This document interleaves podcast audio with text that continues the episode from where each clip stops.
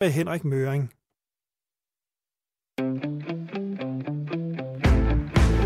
Du lytter til 4 på foden på Radio 4.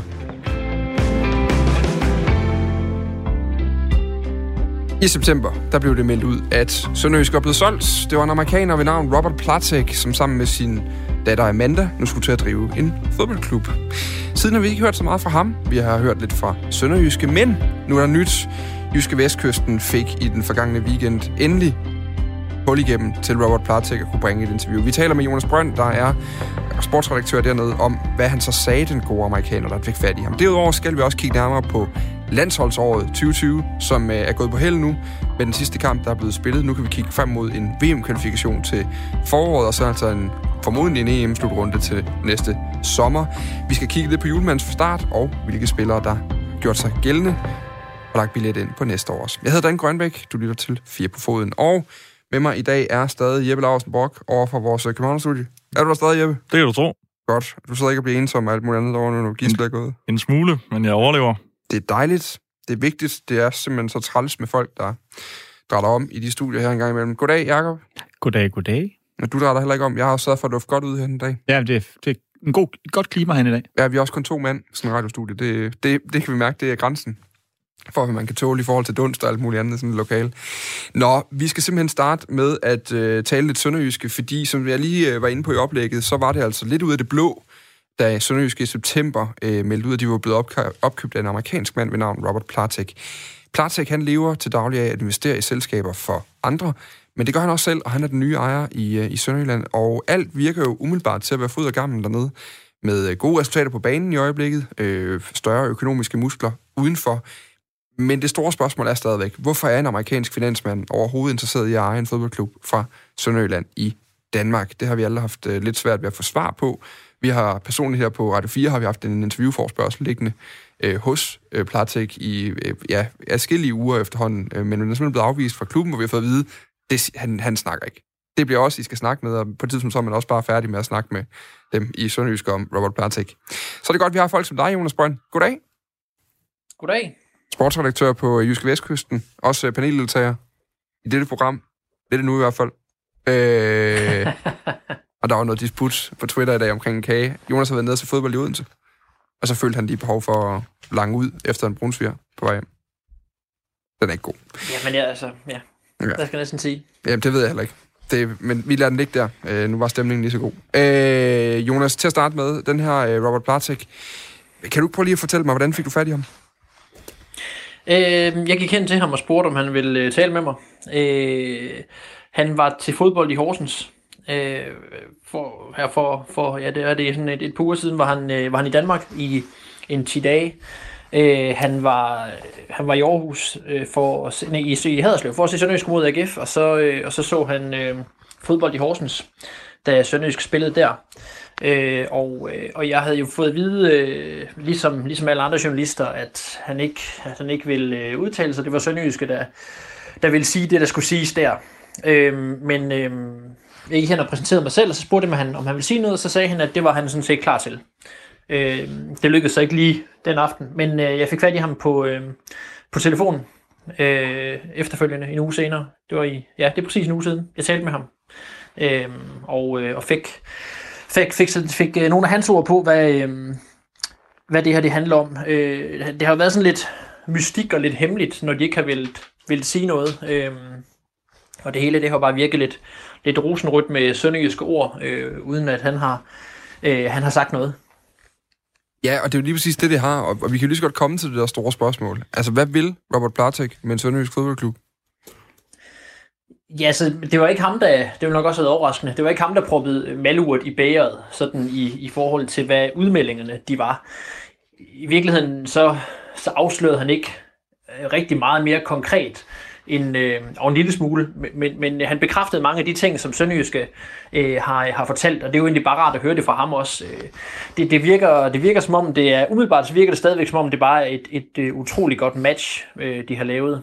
Han øh, lagde vægt på, at at den her øh, udvikling, der skal ske i klubben, den skal ligesom ske på, sådan på, på, øh, på lang sigt. Øh, der er ikke nogen krav om, at Sønderjyske skal i Champions League om tre år. Der skal forbedringer stille og roligt, og det skal ske ved, at, ved at, at det, når, når der er nogen, der ønsker et eller andet i klubben, om det så er en forøgelse af et spillerbudget eller en ny bane, mm. så skal der kigges på, hvad, hvad, hvad koster det at gøre det, hvordan skal det ske, hvordan kan det ske. Men, men det, han, det han sagde var, at, at han, øh, det er vigtigt for ham, at akademiet, at de unge spillere og øh, hvad kan man sige, børnene fra regionen, de får bedre muligheder for at lykkes. Øh, så det er noget, han ønsker at, og, øh, og, og, hvad kan man sige, støtte op om. Og så spurgte han også til det her med, øh, når, nu man, når nu man propper flere penge ind i en fodboldklub, fordi det har, ikke, det har ikke været nogen hemmelighed, at der på et eller andet tidspunkt skal nogle flere penge til. Øh, I pressemeddelelsen har der også stået, at der ligesom følger en, en betydelig økonomisk konsolidering med, øh, med, med det her ejerskab.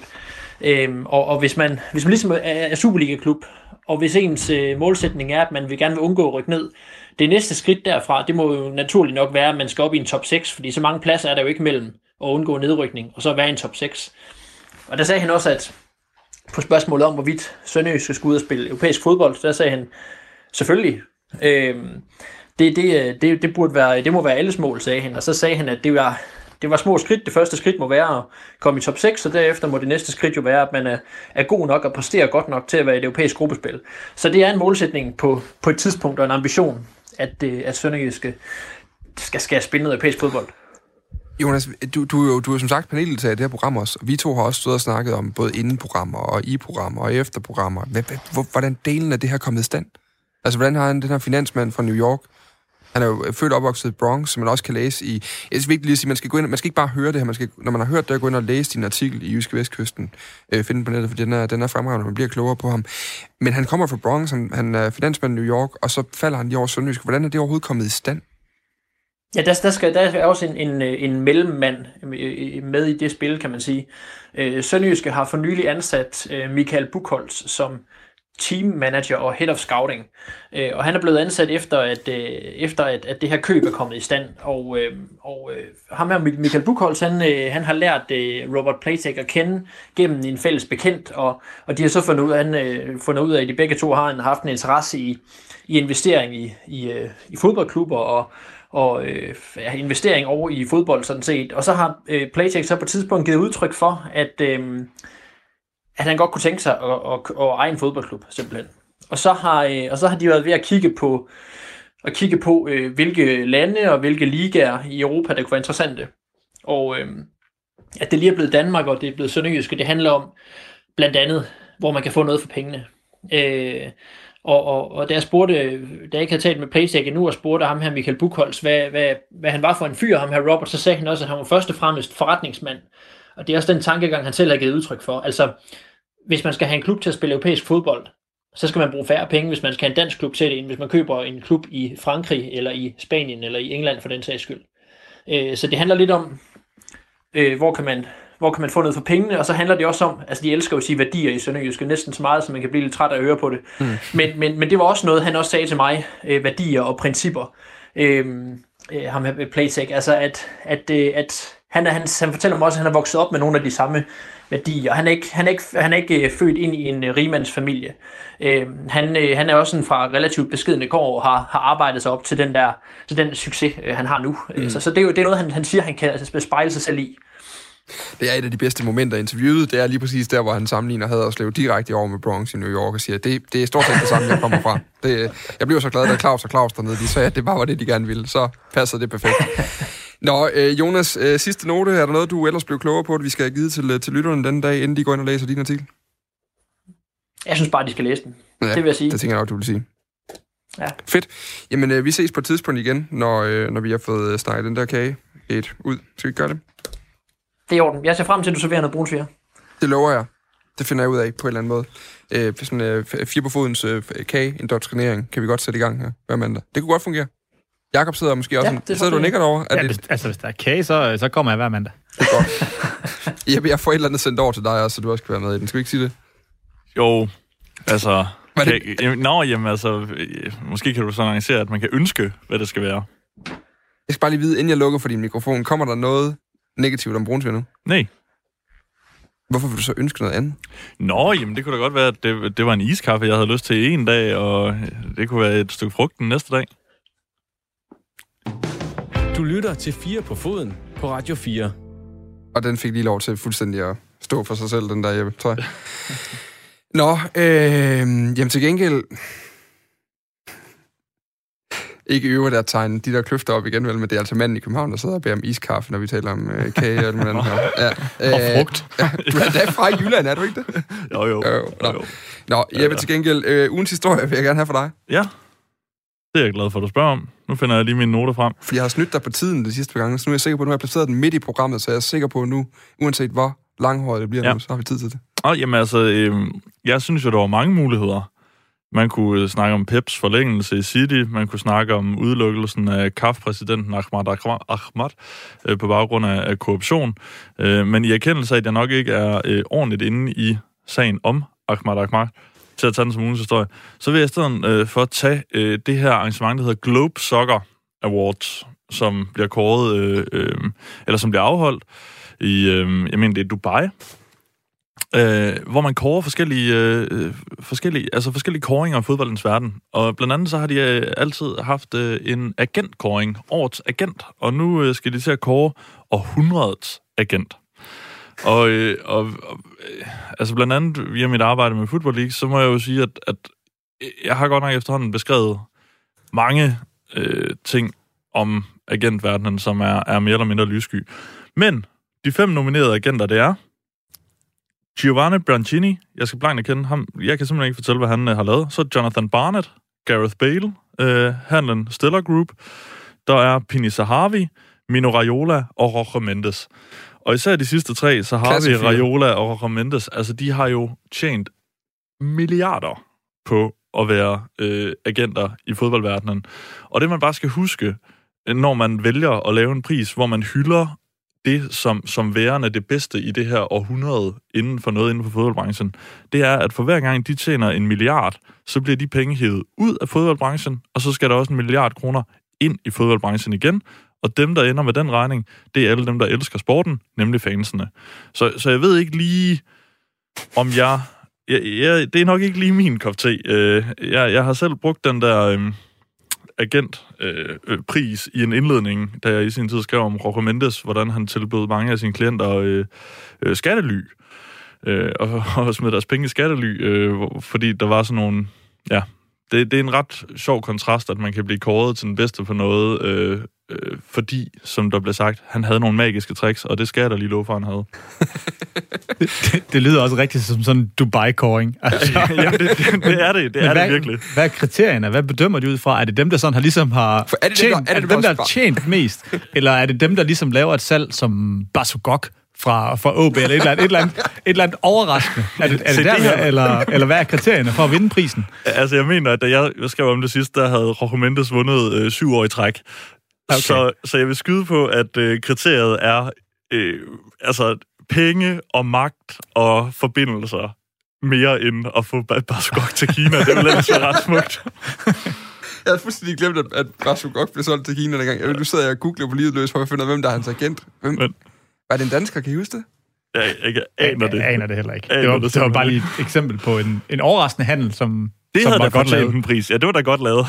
Men Ja. altså, nej, Rojo Mendes, han har vundet den her pris gang på gang, og der er jo, som vi før har været inde på i det her program, der er jo heller ikke nogen som ham, der kan ringe til alle klubejere og få ting til at ske i den her mm. verden. Selv når den er lammet af corona, så kan han få, få ting til at ske. Og tjene Yes. penge selv. Jeg tror da i øvrigt, det var ham, der havde øh, stort set samtlige spillere, der kom til Monaco den, øh, den sommer, vi rykkede op i Ligue 1. Det tror jeg roligt, du kan regne Altså, det var alle portugiserne, Carvalho og Moutinho og Falcao. Uh, det han er så ikke portugiser, men Han altså, Porto i mange år, ja. ja, jeg tror, han havde hele, hele banden. Jamen, og, det jeg, havde han. og jeg tror endda nok, at der gik rygter omkring, at præsidenten, altså øh, Rød Blåflev, der er ejeren, han havde øh, inviteret agenter op i hans lejlighed med udsigt ud over havnen i, i Monaco, for ligesom at finde ud af, hvem der ligesom kunne skaffe ham, øh, skaffe ham de der spillere, han nu gerne vil have til Monaco. Ja, og, og Ramos også, ikke? Det er lige nøjagtigt. Jo, jamen det er ham. Det er, øh, det er fuldstændig korrekt, og, og jeg tror måske faktisk også, at vi på et tidspunkt har skrevet om nogle af de der meget tætte forbindelser mellem, øh, du udtalte det meget bedre, end jeg ville kunne, Monaco-ejeren og Mendes. Øh, der, der er helt klart en forbindelse der. Den tror jeg hedder penge. Man bliver så træt, man gør. Man bliver simpelthen så træt nogle gange af alt det her. Det er, jo, det er jo fair, jeg skal lige lave den disclaimer, det er jo fair nok, at der er agenter i fodboldverdenen, der øh, også får penge for det, de laver, men, men Men der må også godt være grænser. Altså mit yndlingseksempel er jo stadig Raiola, der tjente 365 millioner kroner på Paul, Pogba, Paul Pogba's skifte fra Juventus til, til United, og det er jo så ikke så betant af det. Og, og synes jeg ærligt talt også usmageligt. Ja, men også når vi talte om uh, Holland lidt tidligere. Altså det var jo også uh, i hvert fald den... Uh, den offentlige hemmelighed af grunden til, at han ikke kom til Manchester United, det var jo fordi, at øh, øh Dortmund var villig til at betale den der... Øh, jeg tror nærmest, det var halv-halv til agent og til klub for at få øh, Holland på det tidspunkt.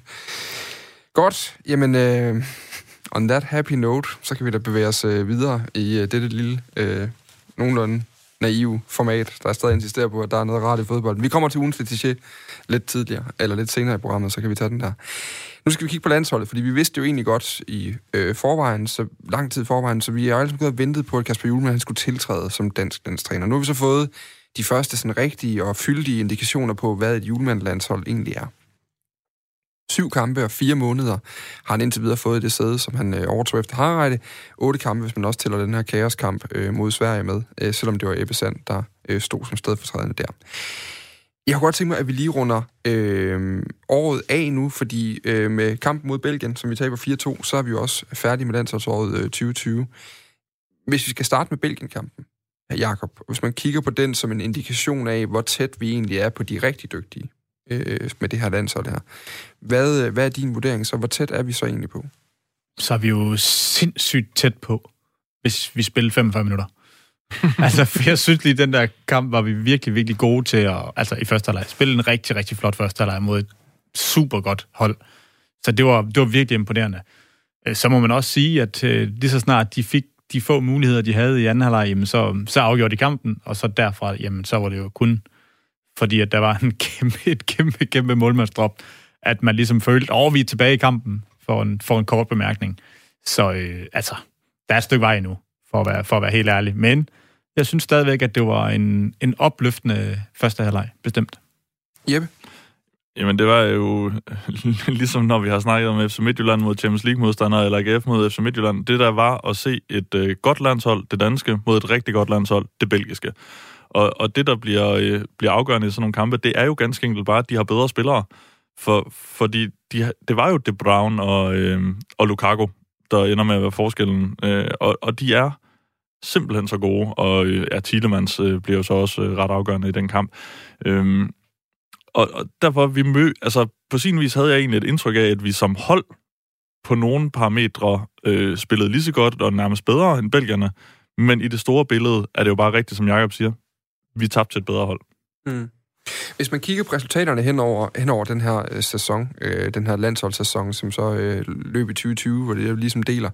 Nu siger, vi taber 2-0 til Belgien, så spiller vi 0-0 mod øh, England. Vi øh, vinder 3-0 over Island. Øh, vi vinder 1-0 over England. Øh, slår Island 2-1. Og øh, så er der så lige et par venskabskampe også, hvor Færøerne blev kørt over 4-0, og, øh, og, og Sverige øh, øh, blev slået 2-0. Vi har jo egentlig lavet OK med mål, når man sådan lige kigger på tallene. Men når man så går lidt ned i tallene, så er øh, så stort set alle målene, det er enten selvmål eller øh, strafspark. Øh, jeg mener faktisk, at det er tre mål i løbet af de her Nations League-kampe, vi har lavet i åbent spil. Nu kan du næsten se, hvor jeg vil henad, Jakob, når jeg nu siger, hvor ligger det her landsholds udfordring henne, når vi igen også skal møde store nationer som Belgien. Er det, øh, som tallene viser i offensiven? Mm, ja, selvfølgelig er det det. Altså, de har vist over en lang periode, hvor, hvor gode vi er rent defensivt, og, øh, og der var jo, en, altså man formåede jo at spille til nul i, i virkelig, virkelig mange kampe i træk. Så, øh, så defensivt er der, er der fuld styr på. Selvfølgelig bliver defensiven også udfordret, når man møder hold som Belgien. Det ville være mærkeligt andet. Altså, så, øh, så det ser fornuftigt ud. Og ja, det er offensiven, der skal arbejdes på. Og det tror jeg også, det var også det julemand regnede med, da han overtog, at det var der, han ligesom havde nogle ting, han gerne ville bygge på. Og ja, så synes jeg, at en af de de helt store ting, det har været, at vi har svært ved at finde nogle offensive spillere, som har enten har kunne, kunne gøre noget selv, rent øh, sådan sætte en mand, øh, lave en chance, kreere noget. Altså, vi har spillet med to kanter i mange af kampene, så i min optik måske har været bedre defensiv, end de har været offensiv. Og så har vi ikke rigtig kunne finde den der nier. Altså, men der synes jeg så, at vi er ved at have fundet nieren. Hvis, I min optik, så synes jeg helt klart, at Vind han skal have chancen igen næste gang. Mm. Øh, også selvom en, en Dolberg vil være, være klar, for jeg synes virkelig, at han har, han har gjort det sindssygt godt. Altså virkelig, virkelig imponerende, og han har også fået scoret to mål i tre kampe. Så jeg synes virkelig, han har, han har, han er stemplet ind på landsholdet, og jeg synes, han fortjener en startplads igen næste gang. Jeg sad faktisk og tænkte efter Belgien-kampen, tænkte jeg, at de skal, altså Dolby og de andre skal spille rigtig godt. Og øh, Vind skal virkelig øh, være, have et formdyk eller en skade, for det ikke er ham, der, øh, der ender med at være starteren, hvis vi skal spille det her EM næste år, hvis det kommer til at blive spillet på grund af alle mulige corona-ting og alt muligt andet. Jeppe, har, har du den samme tanke omkring nieren dog? Ja, altså, jeg er jo enig i, at det er... Jonas Vind har jo gjort alt, hvad han kan for at gøre sig fortjent til at, at starte inden igen øh, næste gang.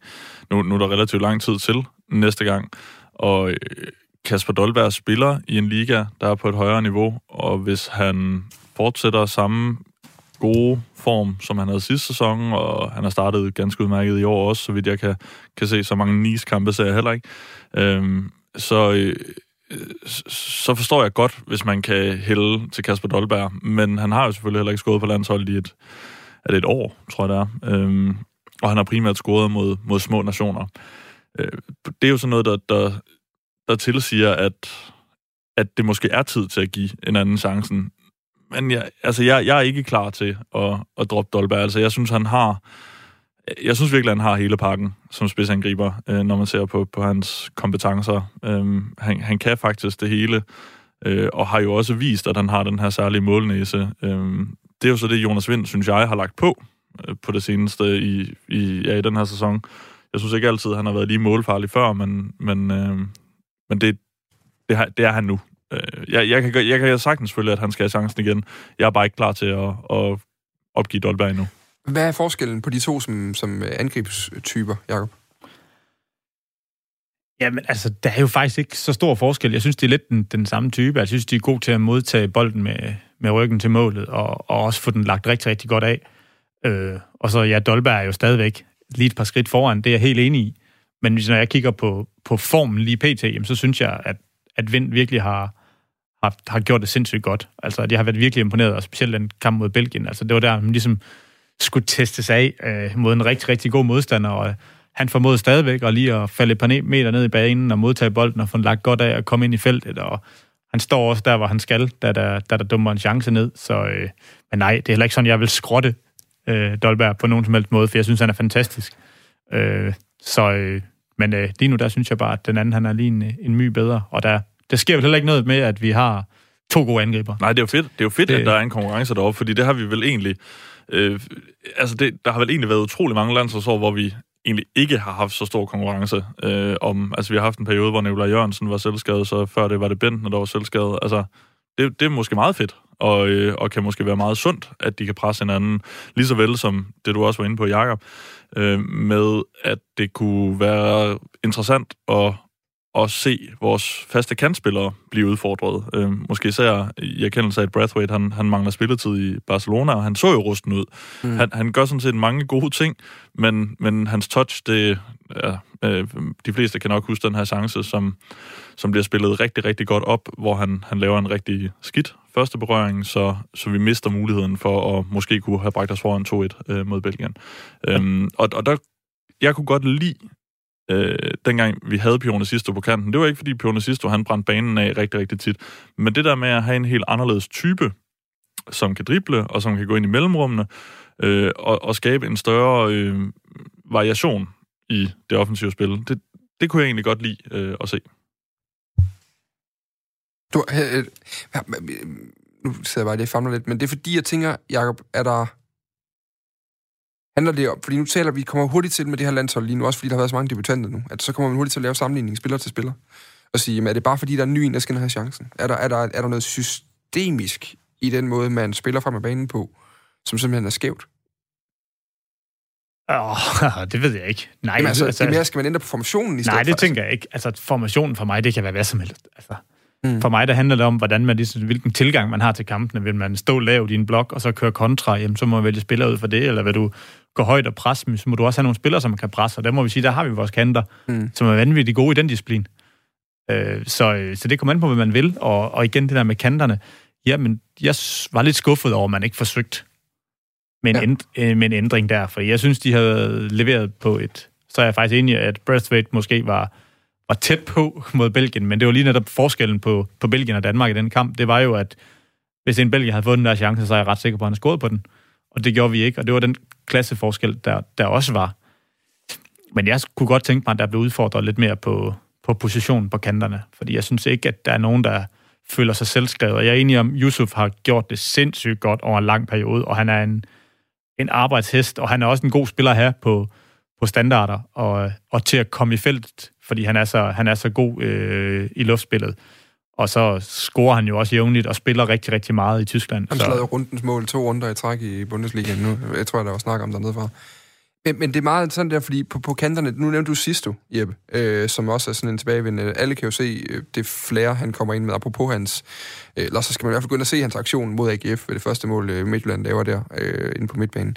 Men, men der er jo også spillere som Andreas Skov Olsen, der bliver nævnt derude. Vi havde også Lukas Andersen, har fået to kampe nu her. Øh, og som jo faktisk også kommer ind og er kampafgørende i slutningen af den ene, så vidt jeg lige husker. Jo, jo, mod Sverige. Ja, mod Sverige præcis. han ja. lægger indlægget som Yusuf uh, hætter, der bliver så straffespark. Det var sådan, det var. Uh, vi har også en, en Jesper Lindstrøm, som måske er lidt længere bag de andre, men som også har været inde og snuse til det nu. Han, han er, altså, der vil jeg godt skal sige, han er meget længere bag ja, ja. Uh, lige nu.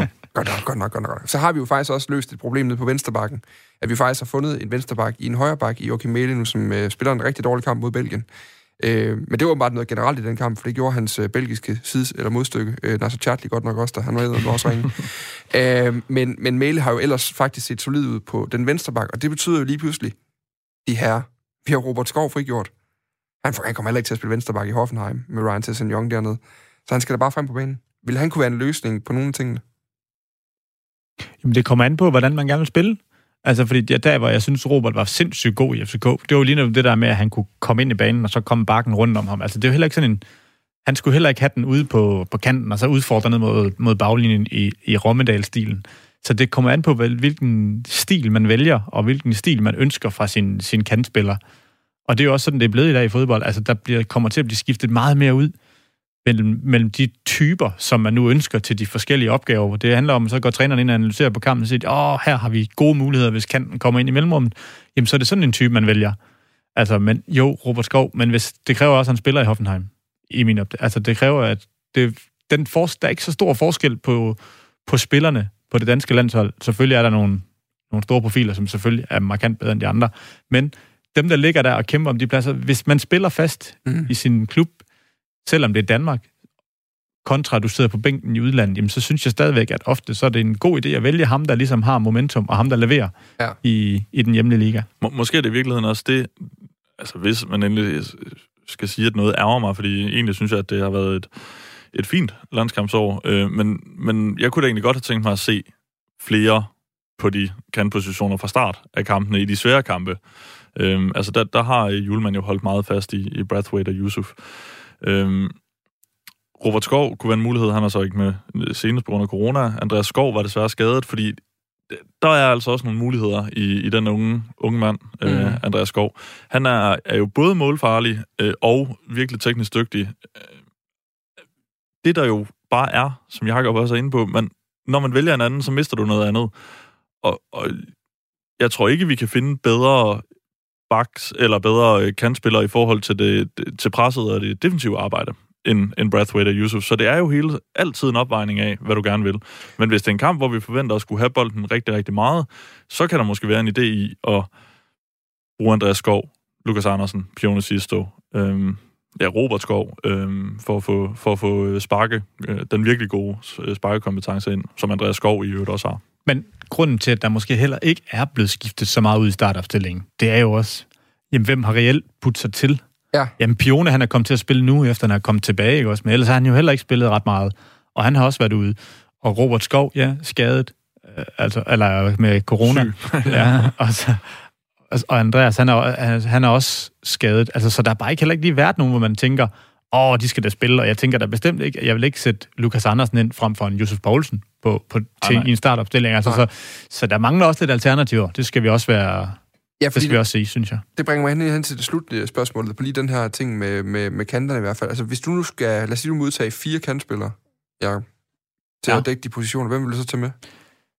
Så vil jeg tage Pione, og jeg vil tage Yusuf, jeg vil tage Andreas Skov Olsen med, og så vil jeg tage... Øh, jamen, del vil jeg tage med. Hvem står der imellem? Hvem er det, du overvejer nu? Øh, jamen, jeg, jeg er ude i noget drejer, og jeg er ude i noget øh, Robert Skov, Og så selvfølgelig en Braithwaite, fordi han har trods alt bevist sig på et, på et rigtig, rigtig højt niveau, selvom det ikke kører lige nu. Mm. Så det er der blandt de tre, øh, som jeg vil, øh, som jeg vil tage ind. Jeppe, hvad vil du tage? Åh, oh, jeg håbede ikke, du ville spørge mig også. Øhm, for det første, så vil jeg ikke begrænse mig til fire kantspillere. Nej, fordi det, få fordi, syv. fordi, fordi, fordi, fordi det er jo lige frem jamen, det er jo en vigtig position, hvor du kan ændre kampenes forløb i løbet af kampen, så jeg synes egentlig, at det vil give ret god mening at have øh, i hvert fald fem kantspillere i Du må sin, udtale i lige sin så trup. mange, du vil. Tag Øhm. seks, fordi så passer mine tre også, så kører vi. Ja, præcis. Men, men det, er, altså, det, det er jo de samme navne, som, øh, som, øh, som Jacob jeg overvejer. Øh, og så synes jeg egentlig, jeg synes altså, at øh, jamen det, men det er også, det er, det er sådan det cross, øh, fodboldcross, cross, jeg har i Superligaen, det er bare Lukas Andersen, fordi når, når han spiller bedst, så ser det simpelthen så fantastisk ud. Altså, det er så let, øh, han viser det jo i glimt igen i, øh, i rundens kamp øh, Mod Nordsjælland. mod Nordsjælland Ja.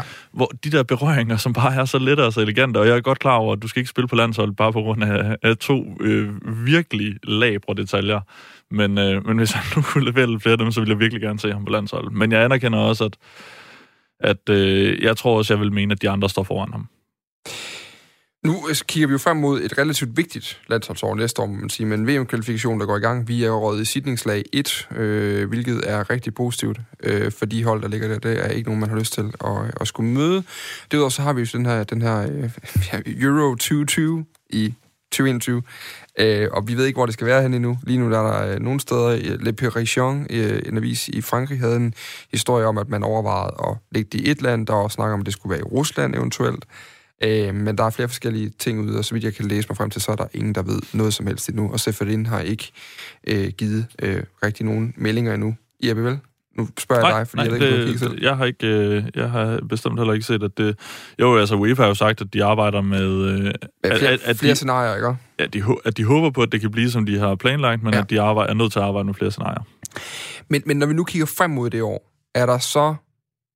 Hvad er det så for nogle bærende spillere, vi har? Vi ved, vi har en, nu, nu nævner jeg bare nogen, vi lige så godt kan tage ud, fordi som vi ikke gider bruge tid på at diskutere. Altså en, en Schmeichel, en Kær, en Eriksen. Øh, og så vil jeg jo egentlig også gerne lægge en, øh, en, en Philip, eller hvad hedder Pierre Emil Højbjerg i den kategori efterhånden. Med den, øh, både den ene kamp, han når at spille i den her omgang, men også bare den form, han har i Tottenham i øjeblikket. Hvis I skal lige tage Pierre Emil, kan vi godt tage en snak om, men så også udvide den her kerne. Er den så ikke øh, blevet mindre fast, end den plejer at være egentlig? Altså, fordi det er vel de spillere, hvor jeg kan mærke nu, dem er jeg helt sikker på. Nej, det synes jeg ikke. Jeg tænker, vi kan også godt lægge en, øh, en Josef Poulsen i den. Mm. Ja. Altså, og øh, Delaney. Delaney, og vi har også keeperne. Det er også relativt... Altså, der er vel fire keeper om de, om de tre pladser, tænker jeg. Jeg er også helt sikker på, at AC han spiller ved siden af Simon Kjær. okay, AC glemte jeg simpelthen Ja, helt altså, rigtigt. Det er så, så jeg synes egentlig, der stadigvæk der er en, en stor kerne. Altså, og så er der selvfølgelig altid der er lidt, der er lidt spørgsmål omkring angriberpladsen og på siderne. Det synes jeg, det er mest der, der ligesom er, er huller. Men sådan en som Vass, han har jo også været med nu, siden julemand er kommet ind og virker som det klare førstevalg på, på højre bakken. Mm. Og så, ja, så må vi se, hvad der sker på venstre bakken, om, om det bliver Male. Det kunne jeg godt forestille mig, i hvert fald ud fra det, han har leveret indtil nu. Men, men, jeg er i øvrigt ikke sådan, øh, jeg er ikke sikker på, at vi skal låse den centrale midtbane. Øh, altså, det, det er jo fristende bare at sige Delaney, Pierre Emil og, og Eriksen, for det er jo de, umiddelbart set ud fra de tre øh, bedste, der også spiller på det højeste niveau. Øh, men der kan være noget med balancen, øh, hvor, altså, hvor det, man indimellem ville kunne vælge at, at spille med en, en mere decideret øh, sekser. Men det er jo så det, Pierre er begyndt at, at vise, at han, at han kan være super disciplineret og, og, holde, og holde fast, hvor han går i Tottenham. Altså, det er jo helt, Helt det, det er jo helt vildt at se, som han har... Øh, jeg har lyst til at sige hævet sit niveau, øh, eller i hvert fald fået sit niveau ind i nogle andre rammer, som gør, at han fremstår meget bedre, end han, end han har gjort tidligere.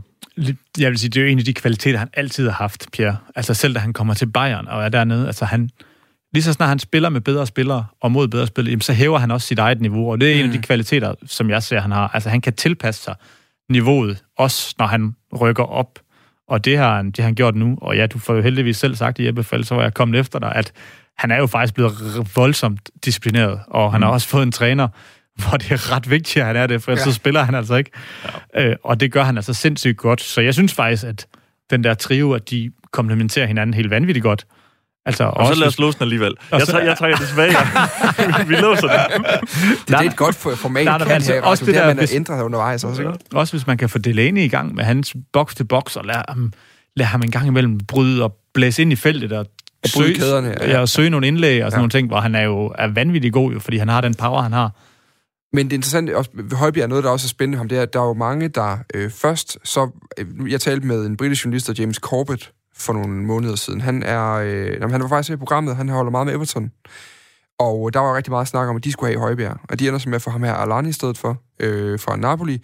Og James siger jo i programmet, at det bytte, det var han på ingen måde ked af. Det passede ham så fint, fordi så dygtig var Højbjerg altså heller ikke. Og det, det, var sådan den, det var egentlig også det, jeg tænkte. Jeg synes faktisk, der var en tendens, at nogen havde travlt med at tale hans tid i Southampton op, som om han havde været helt, altså, havde været helt bærende for det hold, og øh, havde haft alting, og, og at det var en helt kerne, der forsvandt derfra nu. Hvor jeg egentlig sad og tænkte, jeg var godt nok rigtig, rigtig spændt på, hvordan han overhovedet ville klare det skift til Tottenham. Øh, fordi jeg synes ikke, han var så voldsom i Southampton. Han havde perioder, hvor han var rigtig god. Han var uden tvivl betydende, fordi han var anfører og havde en central rolle. Så, så det gør egentlig bare, at jeg er endnu mere overrasket egentlig. Altså, det, det, det niveauskift, jeg synes, der har været for Pierre Emil Højbjerg, synes jeg faktisk er ekstremt markant her i løbet af efteråret. Altså den måde, han dikterer tingene i Tottenham på. Jamen, jeg synes også, han har, han har overrasket helt sindssygt. Altså, fordi det er heller ikke, fordi han har brændt, øh, altså, brændt kampen af for, for landsholdet, når han, har- når han har spillet der. Men øh, det virker til, at han virkelig har fundet den, jeg ved ikke, om det er den perfekte rolle, men i hvert fald i Mourinhos øh, stil, der har han fundet den perfekte rolle, og han kan få lov at ligge dernede, og han, altså når de andre har bolden, altså han flytter sig ikke. Nogle gange så er han helt nede i bagkæden. Altså, så han er meget, meget, meget defensiv i, sin, i sit udgangspunkt i hvert fald. Jeppe, vi skal have udtaget en uh, central midtbanespiller eller to mere, uden at vi lige skal lave hele truppen, men det er en Mm. mm. plads, hvor der er lidt, uh, lidt, lidt forskellige bud, synes jeg, i øjeblikket. Øh, Mathias Jensen er blevet brugt en del. Spillede også øh, et par fine kampe her nu. Hvem, hvem, er, hvem står for dig som, lad os sige, 4., 5. og 6. valget på, på de centrale midtbanepositioner? Jamen, det gør vel Mathias Jensen, Christian Nørgaard og Jens Jønsson.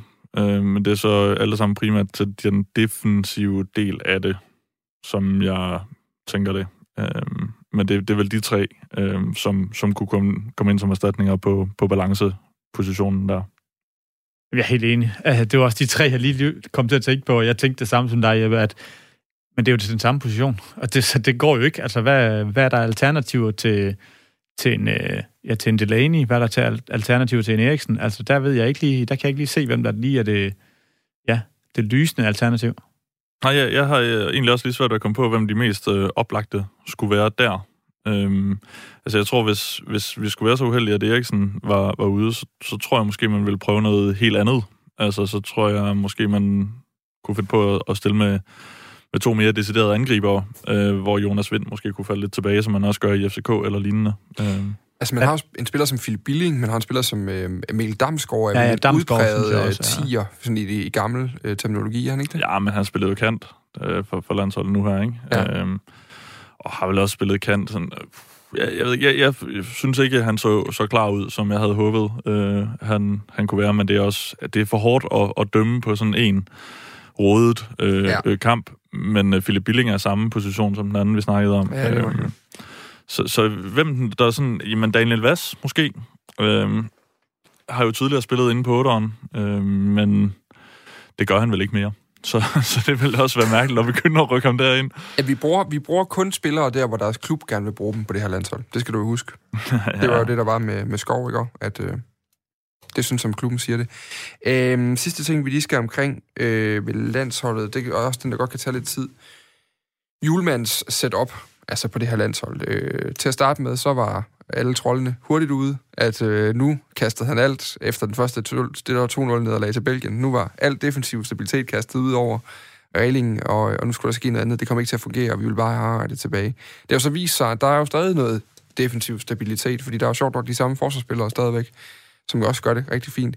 Hvad har julemanden tilført holdet på nuværende tidspunkt, og hvad, og hvad, hvad tror du, vi kan, vi kan forvente os øh, fremadrettet, Jeppe, af, af hans type fodbold? Altså, jeg tror, vi skal passe på med at forvente... Øh, altså, der, hvor jeg synes jo, han er blevet stillet i en rimelig svær position af DBU, det er, at en af begrundelserne for at skifte landstræner jo er, at vi skal spille flottere, Ja. øh, mere eller mindre, og mere underholdende, og vi skal begejstre alt det her. Og der synes jeg, han er blevet stillet i en meget svær position, fordi det er rigtig svært på landshold.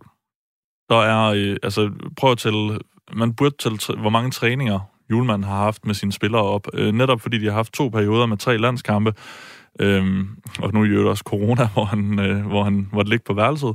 Det er utrolig få træninger, han har til at få dem til at, at udføre sine tanker på banen.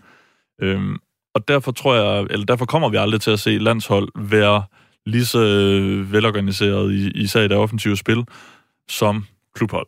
Mm-hmm. Så jeg tror ikke, vi skal sætte næsen op efter noget fuldstændig fantastisk. Altså, spilmæssigt. Men der er vel indimellem, måske især mod Belgien faktisk, øh, antrækkende til noget af det, han gerne ville. Noget af det første, han fik på plads, det var øh, det varierede pres, altså varierer mellem højt og lavt pres. Det, det, det var meget hurtigt at se, at det var noget, det han ville ind og arbejde med. Øhm, og nu øh, kommer der vel lidt mere med spilmønstrene. Men jeg synes stadig, at spilmønstrene frem af banen er jo et mix. Altså, vi, vi slår stadig de, de tværafleveringer, som vi også gjorde rigtig meget øh, under Harreide, og som i øvrigt har vist sig som et rigtig effektivt våben for det danske hold. Øhm, og det, altså, så jeg tror ikke, vi kommer ikke til at se paladsrevolutioner under julemand, men jeg tror, vi kommer til at se, ja, tilpasninger, hister her. Hvad siger du, Jacob? Øhm, for det første så tænker jeg jo, altså med alle de andre landshold, de vil, har de vel de samme forudsætninger for at blive bedre med bolden. Altså så, øh, og der er der nogle af de andre hold, når jeg ser dem, så tænker jeg, at de spiller da meget god bold. Jeg tænker, så tænker jeg, jeg synes også, de spiller meget god bold. det, det, det, kan da godt lade sig gøre. Nu så jeg blandt andet Tyskland øh, blive kørt midt over af Spanien, og et, et nyt spansk landshold, hvis man kan sige det sådan, det var, det var, da, det var da ret underholdende. Men altså, ellers så tror jeg selvfølgelig også, at det bliver, det bliver små ting, og det kommer til at tage tid. Det skal man huske på, altså, når man har så få, øh, få samlinger og få muligheder for ligesom at, at sætte sit præg på det. Så, øh, men øh, ja, jeg tænker, at øh, det er fedt at se, at han vil gerne vil gå lidt op og få lidt mere, hvad skal man sige, måske spille med lidt mere, lidt mere risiko. Også når, man, også når man har bold. Det tror jeg måske også bliver en af de ting, vi, vi får at se, at uh, han er tør at lade en midtstopper lige drive bolden lidt op, og så forsøge en, en aflevering op, i, op imellem kæderne til Eriksen, ikke? Også, som man også ser ved, ja, jeg ved ikke, om det var ved et mål eller ved den store chance til, til Brathwaite, men altså så, um, så det, det bliver spændende, synes jeg, men, øh, men ja, ingen revolution fra min side, tænker jeg heller ikke. Og, og så er jeg glad for at se, Jørgen, at jeg, jeg i hvert fald synes, at øh, Eriksen har været, øh, har været forholdsvis god i, i kampen under julemand. Øh, han har jo ikke haft de letteste forudsætninger med ja, nærmest, ingen nærmest, nærmest, nærmest ingen spilletid på det seneste nede i Inter. Og alligevel så synes jeg egentlig, at han har, han har været øh, ret god under julemand. Og, og det, når man kan huske ham under Morten Olsen, hvor han aldrig fik forløst sit potentiale på landsholdet, og så så, hvor god han var under Harreide, så kunne jeg i hvert fald godt have sådan en lille frygt for, jamen kommer det her til at ændre et eller andet ved, hvor, hvor godt vi, vi får brugt vores bedste spillere. Og, og det synes jeg ikke umiddelbart, det har indtil videre. Jeg, jeg synes, det har set uh, rigtig fornuftigt ud. Vi uh, har en liste over øh, debutanter under julemanden her, øh, som hedder... Øh, der, der, nu har vi har været omkring Jonas Vind, og vi har været omkring øh, Joachim Mæle også, som virker til, at de har allerede nu sat deres plads øh, nogenlunde fast i truppen i hvert fald, øh, ser det ud til lige nu. Mathias Jensen kan også godt ryge i samme kategori. Han ser også rimelig, rimelig godt øh, indspillet ud, og, og, og vældigt af julemand også. Men lige en sjov ting her til sidst. Altså, vi har jo så derudover en øh, liste, der hedder øh, at debutanter bare Christian Nørgaard, Philip Billing, øh, Victor Nelson, øh, Andreas Gård Olsen, Christian Pedersen, Jens Jønsson, Oliver Christensen, Mikkel Damsgaard, Oliver Abelgaard, Andreas Maxø, Jesper Lindstrøm og Alexander Bar. Hvem af dem, og det er ren fodboldhjerte nu, jeg Hvem af dem vil du helst se tage en plads i truppen til øh, EM næste år? Øh, Nørgaard. Du må også gerne tage drej med, hvis du har lyst til det. Nej, nej, men helt klart Nørgaard. Altså, for jeg synes jo også, man snakkede om Nørgaard til en, altså en, en udfordrer til Pierre Emils plads, da han havde spillet den der den kamp. Så, øh, så han er helt klart med i min, øh, i min trup til en, til en EM-slutrunde. Jeppe? Jamen helt sikkert Nørgaard. Altså, øh, også et langt skridt øh, foran flere af de, de andre, du fik nævnt. Øh, det havde gjort det lidt nemmere, hvis du havde øh, isoleret nogle af dem, der fik øh, debut på grund af Sveriges kampen. Ja. Øh, altså fordi sådan nogen som, som Maxø og Lindstrøm og øh, Oliver Ebbelgaard er næppe i, i spil til noget. Øh, til gengæld var det jo interessant at se, at Alexander Bar blev holdt inde i truppen øh, hele vejen til, øh, til Belgiens kampen, fordi han jo rent faktisk øh, gjorde det så godt, som han gjorde. Jeg, jeg, jeg tror ikke, at han kommer, kommer med til slutrunden, men jeg synes, det var, øh, det var, det var da i hvert fald også en lille øh, positiv historie, vi fik ud af, af den samling. Ja, hvis man sidder ude og undrer sig over, hvordan Alexander Bar, han blev til Alexander Bar, så kan man jo bare gå ind og høre øh, den her, det her program for et par uger siden, hvor, øh, hvor Glenn Riddersholm jo fortæller lige præcis, hvorfor han skulle være højre bakke i sin tid, og ikke højre kant. Og øh, da han så bliver spurgt om, hvorfor, øh, hvordan delen fik du Alexander overtalt til at skulle spille øh, bak, det var i faktisk Jonas Brønd fra Jysk Vestkysten, der sagde, at han havde snakket med Bar, som sagde, han gad skulle ikke spille bak, han skulle spille kant. Så havde jeg ved, som bare iskoldt konstateret, at det er fordi, jeg er Danmarks bedste talentudvikler. Ja.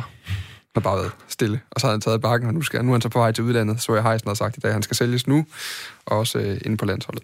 Nå, øh, vi kan lige sige, at det er også et, et øh, relativt højt antal øh, debutanter. Der har været 15 i år. Hvis vi kigger på de øh, forgangne år, så var der i 2019 var der tre debutanter på landsholdet, i 17 var der to, i 16 var der seks, i 15 var der fire, og så helt tilbage til, skal til 2014 for at finde 10. Nu sidder folk og tænker, hvorfor nævner du ikke 2018? Fordi der var 17 debutanter, men det var jo alle sammen i den her vikarlandskamp mod øh, Slovakiet, hvor blandt andet øh, halvdelen af Tarp Porps første hold lige pludselig spillede, øh, spillede landsholdsfodbold.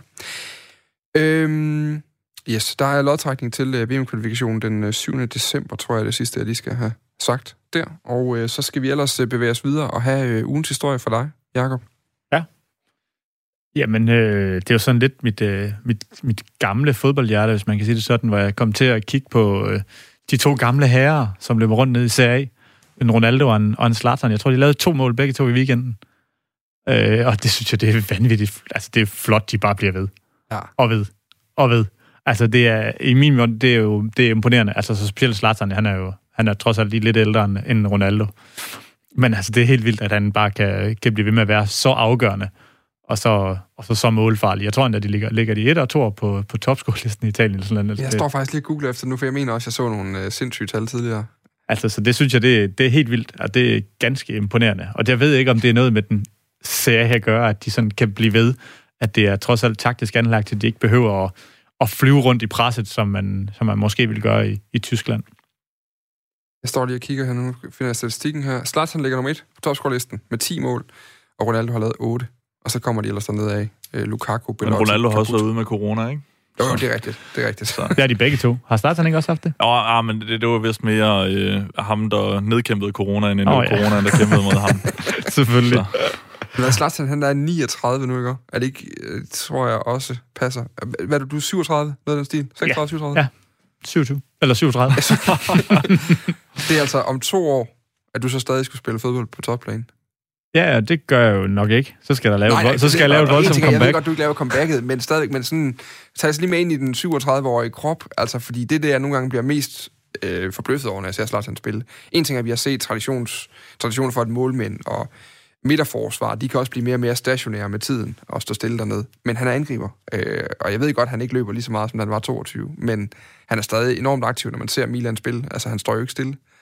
Nej, det gør han ikke. Altså, jeg synes, det, det er helt vildt imponerende, og han deltager i spillet og laver, altså, ja, altså, han er bare fantastisk. Det er fedt, synes jeg. I italiensk fodbold har de jo altid været utrolig dygtige til at sørge for, at spillere kan spille rigtig lang tid. Hvordan har de gjort det, tænker du? Jeg, jeg, jeg, jeg, jeg, kan jo ikke, øh, jeg kan jo selvfølgelig ikke øh, sidde og, og påstå, at der skulle være noget som helst form for, for fusk med Zlatan, og det, det tror jeg, altså, det har jeg intet belæg for at sige. Men, men vi ved jo, at tilbage i 90'erne, der, der, øh, der brugte de også medicamenter, øh, som, som bestemt øh, ikke nødvendigvis var tilladte, øh, til at, at sørge for, at spillerne var klar rigtig, rigtig, rigtig længe. Og det, det siger jeg bestemt ikke, at de gør nu, men de har bare en tradition for at øh, have rigtig gamle spillere, være på et rigtig højt, øh, højt niveau. Øhm, så et eller andet må de jo kunne, som, som man ikke øh, kan alle andre steder i hvert fald.